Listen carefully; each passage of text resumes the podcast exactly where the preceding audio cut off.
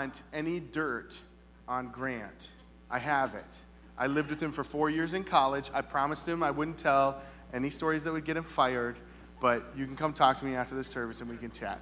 But really, I, this is kind of how it was in college. He just did everything I said, and he kind of served me, and you know, it was good times. Uh, but uh, really, I don't have any any bad dirt on Grant. Just funny stories, and, and it's good times. But I'm, I'm very thankful to be with you guys tonight. Grant said that you're kicking off your Christmas season and that the theme is an unexpected Christmas. And tonight I get to talk about the unexpected players in the Christmas story. And when we think about the Christmas story, the first thing that we would think about as maybe unexpected players is maybe the shepherds or maybe the wise men or the angels or Joseph or something. But tonight we're going to look at Matthew 1, which is the genealogy of Jesus. We're going to actually be looking at Jesus' family tree. And I'm, I'm excited about this because right now, genealogies and ancestry is all the rave. Right now, you can get your ancestry tested and you can see where you came from. Has anybody done this? Anybody in here? No? I haven't done it either. But listen to this. On Black Friday, just last week, last week, right? Yeah, last week. Last week, Ancestry DNA is a company that does this. They sold 1.5 million home DNA tests. That means that this Christmas, if people bought them for somebody else, maybe they're going to take them now, but this Christmas, the people who got those tests are going to take those tests, and that means that Ancestry DNA, two weeks after Christmas, is going to get approximately 2,000 gallons of saliva. 2,000 gallons of saliva. I would hate to work there after Christmas. It would be horrible. You're sifting through spit all day long because people are so excited. I've never done one of these tests, but we have a guy in our church who last year, he's 75. His name's Bob Brown. And he has the thickest South Boston accent, and he is the most Irish guy you've ever met. 100% Irish, brags about it all the time. Last year, his wife, for Christmas, gave him a DNA test. He took the test, and the test came back, and he was so excited to find out all this stuff about his Irish heritage. 0% Irish. Zero.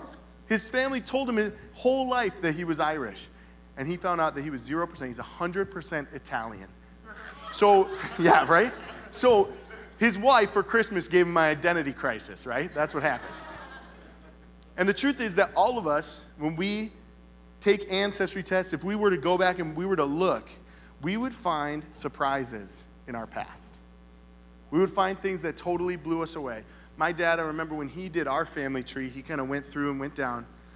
He found out that uh, we have in our family, family tree, at Plymouth, uh, the Plymouth uh, colony, that we had the very first criminally insane person in America is one of my descendants. It's like, oh, okay, I didn't know that that was in my blood, but it's there. They said that he was sick in the head and they separated him from the community. That's one of my great, great, great, great, great, great, great grandparents, right? But I know I'm not alone in that because all of us, if we looked at our ancestry, would find rough stuff, would find hard things. And maybe it's not even as far back as the Plymouth colony.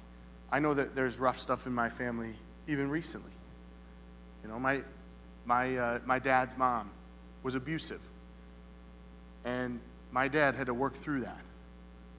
And there was parts of my childhood that were really hard as my dad was working through that. He became a Christian later in life, realized that what he was doing was wrong, and, and there, was, there, was, there was hardship in my family. But everybody has hardship. That's why I'm excited that we're starting in Matthew 1, because Matthew 1 has the genealogy of Jesus, and Matthew wants us to understand what brought about this crazy, unexpected event that was the redemption of all of us, the hope of Jesus Christ. And so I'm going to start, and we're going to look at Matthew 1. If you want, you can turn there with me if you have your Bible. If not, we've got it on the screens for you. Matthew 1. A record of the genealogy of Jesus Christ, the son of David, the son of Abraham. Abraham was the father of Isaac, Isaac the father of Jacob, Jacob the father of Judah and his brothers, Judah, the father of Perez and Zerah, whose mother was Tamar. Perez, the father of Hezron. Hezron, the father of Ram. Ram, the father of Amminadab. Amminadab, the father of Nahshon.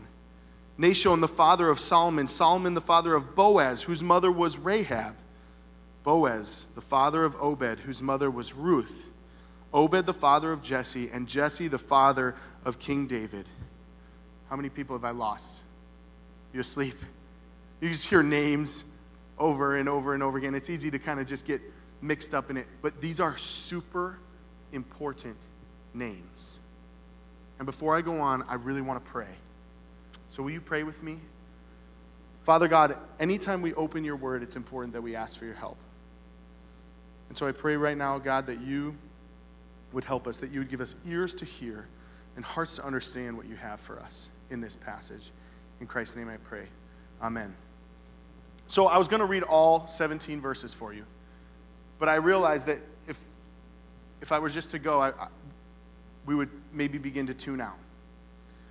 But Matthew has chosen names in here. There's 14 generations from Abraham to David, 14 generations from David to the, to the exile, and 14 generations from the exile to Jesus.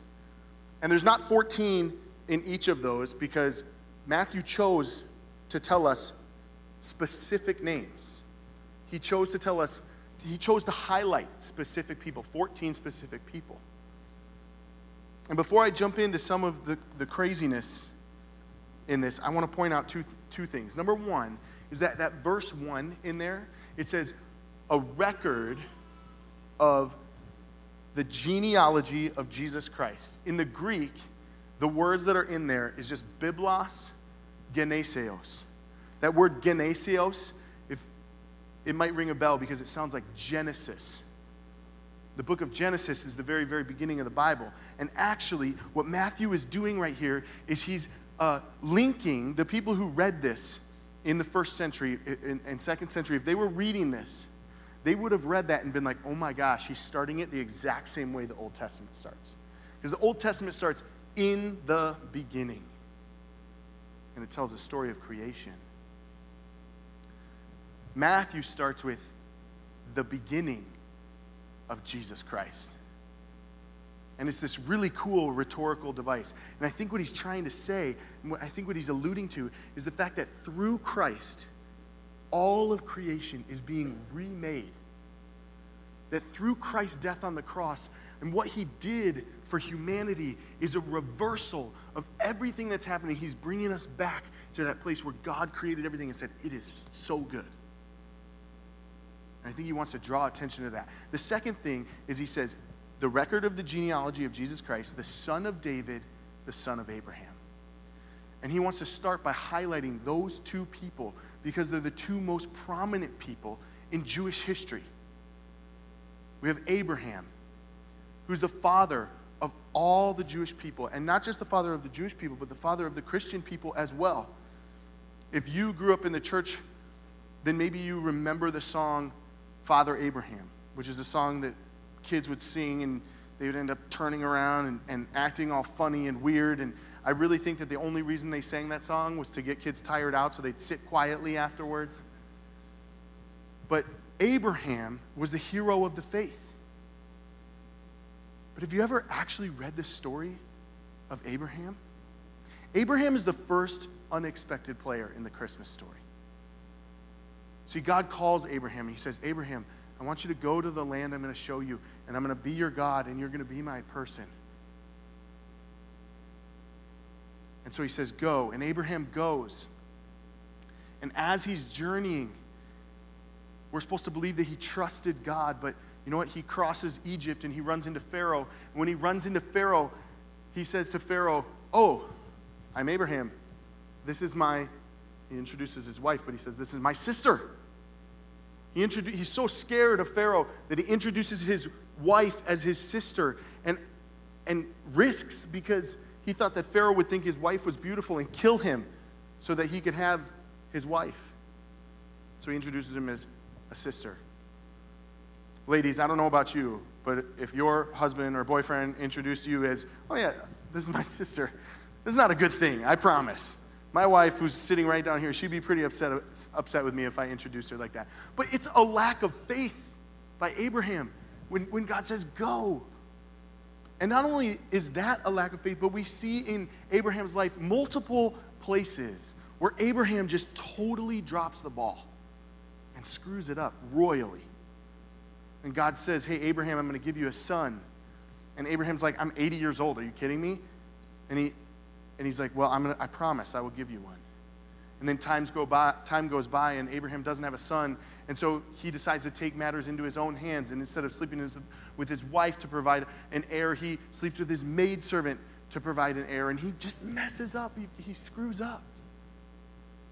But you guys, this is the first unexpected story of Christmas because we realize that in this mess, God was working, and Abraham is the beginning of the genealogy of Jesus, the hope that comes that will reverse all of the sin, that will wipe away every tear from every eye. And the second one that he lists is King David. King David is probably the, the, the second most prominent figure in Israel's history, the anointed king of Israel the one who leads Israel in battle and who uh, takes control of the land and unites the entire kingdom together. And you would think that if we're looking at the genealogy of Jesus, that David would be this hero that's like the champion and nothing bad ever happens. But that's not true. We look at the life of David and we realize that he made huge mistakes as well. When he should have been off at war, he stayed home and he saw a woman that he wanted for himself, and so he takes her, even though she's married, and he gets her pregnant. And after he gets her pregnant, he doesn't know what to do, and he's worried about what's going to happen when her husband comes home, so he has him killed. This is an ugly story, it's a messy story. And yet, it's an unexpected story of Christmas because it's in the genealogy. And not only is it in the genealogy, but Matthew makes specific mention. David, the father of Solomon, whose mother was Bathsheba.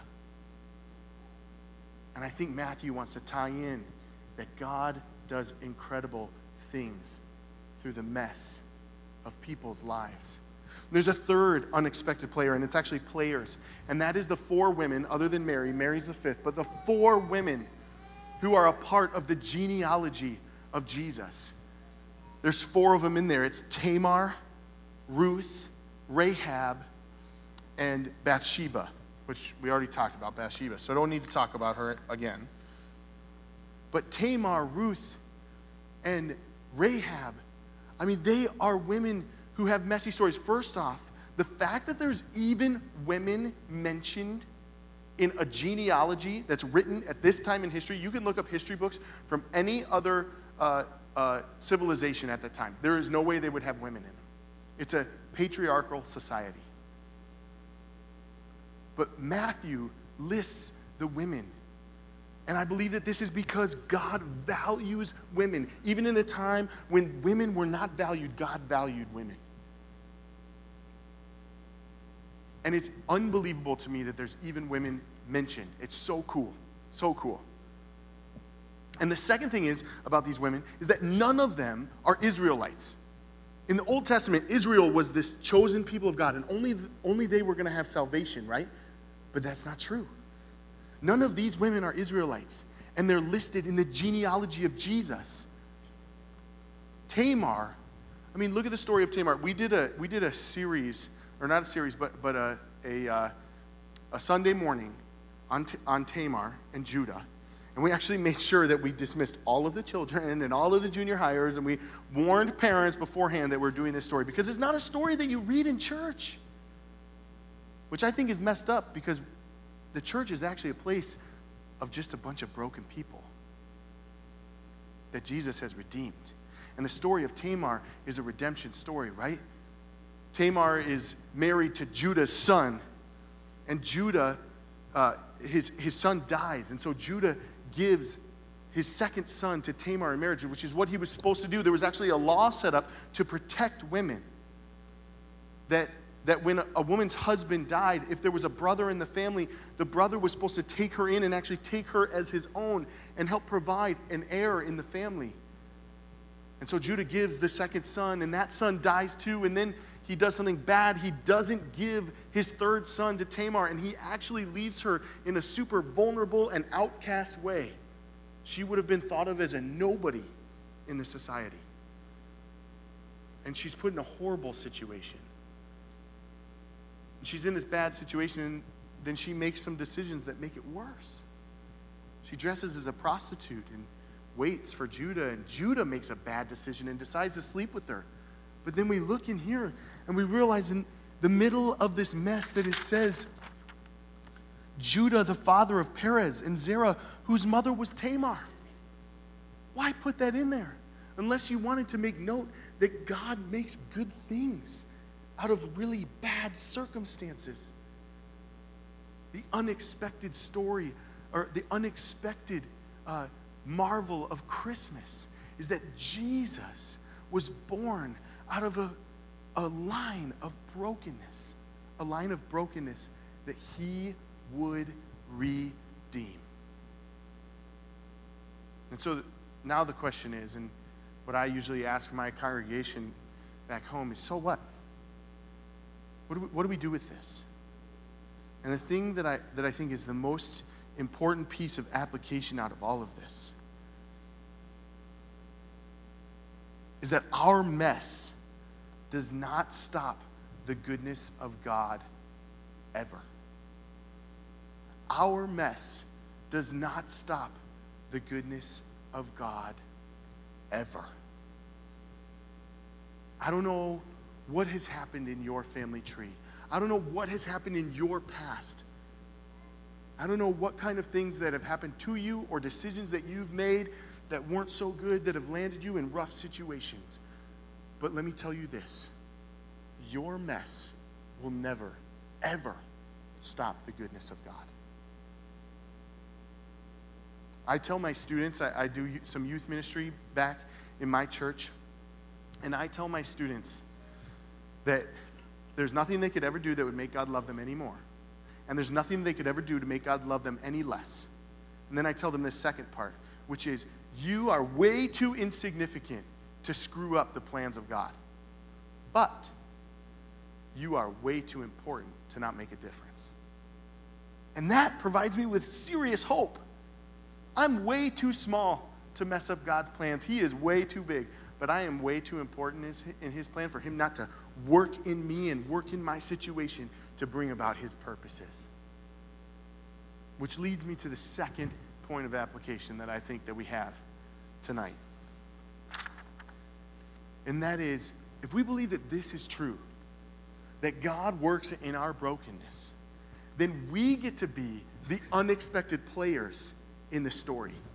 Galatians, uh, Galatians 3 28 and 29, and I'm going to have them put, them up, put it up on the screen if you can't turn to it. But Galatians 3 28 and 29 says, There is neither Jew nor Greek slave nor free, male nor female, for you are all one in Christ Jesus. If you belong to Christ, then you are Abraham's seed and heirs according to the promise. That puts us right into the family ancestry. That after Jesus, that continued. And that you and I, as members of the church and members of Christ's body, that we have a part to play in this, that we become the unexpected players that we become the ones that God is using to bring about His purposes in the world. And that is an exciting thing. Christmas time can be a really hard time for a lot of people. It might be a really hard time for you. You may be heading into family situations where you're going to get together with family and there's broken relationships strained relationships. Maybe there's somebody in your family who's dealing with addiction. Maybe you're dealing with addiction. Maybe you're dealing with a loss. Maybe you've hurt somebody in your family.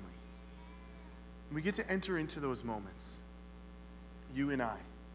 And we get to bring a joy and a hope knowing that Christ has redeemed those moments and that God is working in those moments.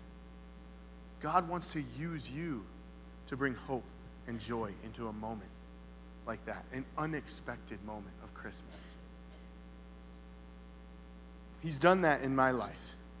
I, uh, my wife and I, we have two beautiful daughters. One's six, one's three, and they are just they're just the cutest. My daughters, I, I, I love, love, love being with them. But you know, we've we've also had some pain in, in our in our family history, and that is that we've uh, lost two babies, two pregnancies. And I, you know, bef- before the first time that that happened, I didn't realize how hard that was going to be for me and how hard it was going to be for my wife. And it was a really dark time for us. And, and a lot of times I don't even really know how to, how to figure that out in my head and how to answer those questions.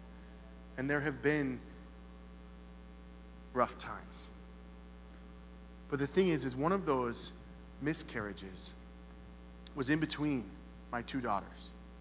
And I know for sure that if I had, if, if we had had the second daughter or had the second child, I wouldn't know my daughter Kaisa. Her name's Kaisa. It means little pure one. I wouldn't know her. And Romans 4 tells us that we serve God, a God. God is a God who brings life to the dead and calls things that are not as though they were. He brings life to the dead and calls things that are not as though they were. And in that situation, I realized that God was at work in something that I totally didn't understand. Does that mean that it's easy? No. Does that mean it's okay? No, it's really hard. But in that moment, I know that God has brought life to the dead, that one day I will meet that baby. That that baby is jamming with Jesus in heaven, and I cannot wait to see that baby. He brings life to the dead, and he calls things that are not as though they were. And he brought Kaisa into this world. And Kaisa is going to do some amazing things. She's got the chubbiest little face. It's so awesome. But I am so thankful for her. And I'm so thankful for what how my life has changed because, because of that. God is working in the messiness of life. And the biggest way He has done that is by giving us this unexpected baby, Jesus Christ. And we get to be the people who bring that message of hope this Christmas. Be the unexpected player in somebody's life this Christmas as you bring the message of hope to them. Let's pray together. Father God, you are so good. You are so loving and you are so incredible that your sovereign will is working even in the worst situations. God, that you see our brokenness, that you see our past, and that you call something that is not, that is a mess, that is ugly, and you take it and you make it beautiful. Oh God, you are so great. And that in the midst of the darkness of this world, you brought Jesus Christ. A baby that could have come in the middle of a palace with the sound of trumpets, but no, God. No, Jesus, you came in a manger in a stable. The most unexpected gift that we could possibly imagine. I pray, Father, that you would make us people who bring that message of joy to those around us. We pray this in the name of Christ Jesus. Amen.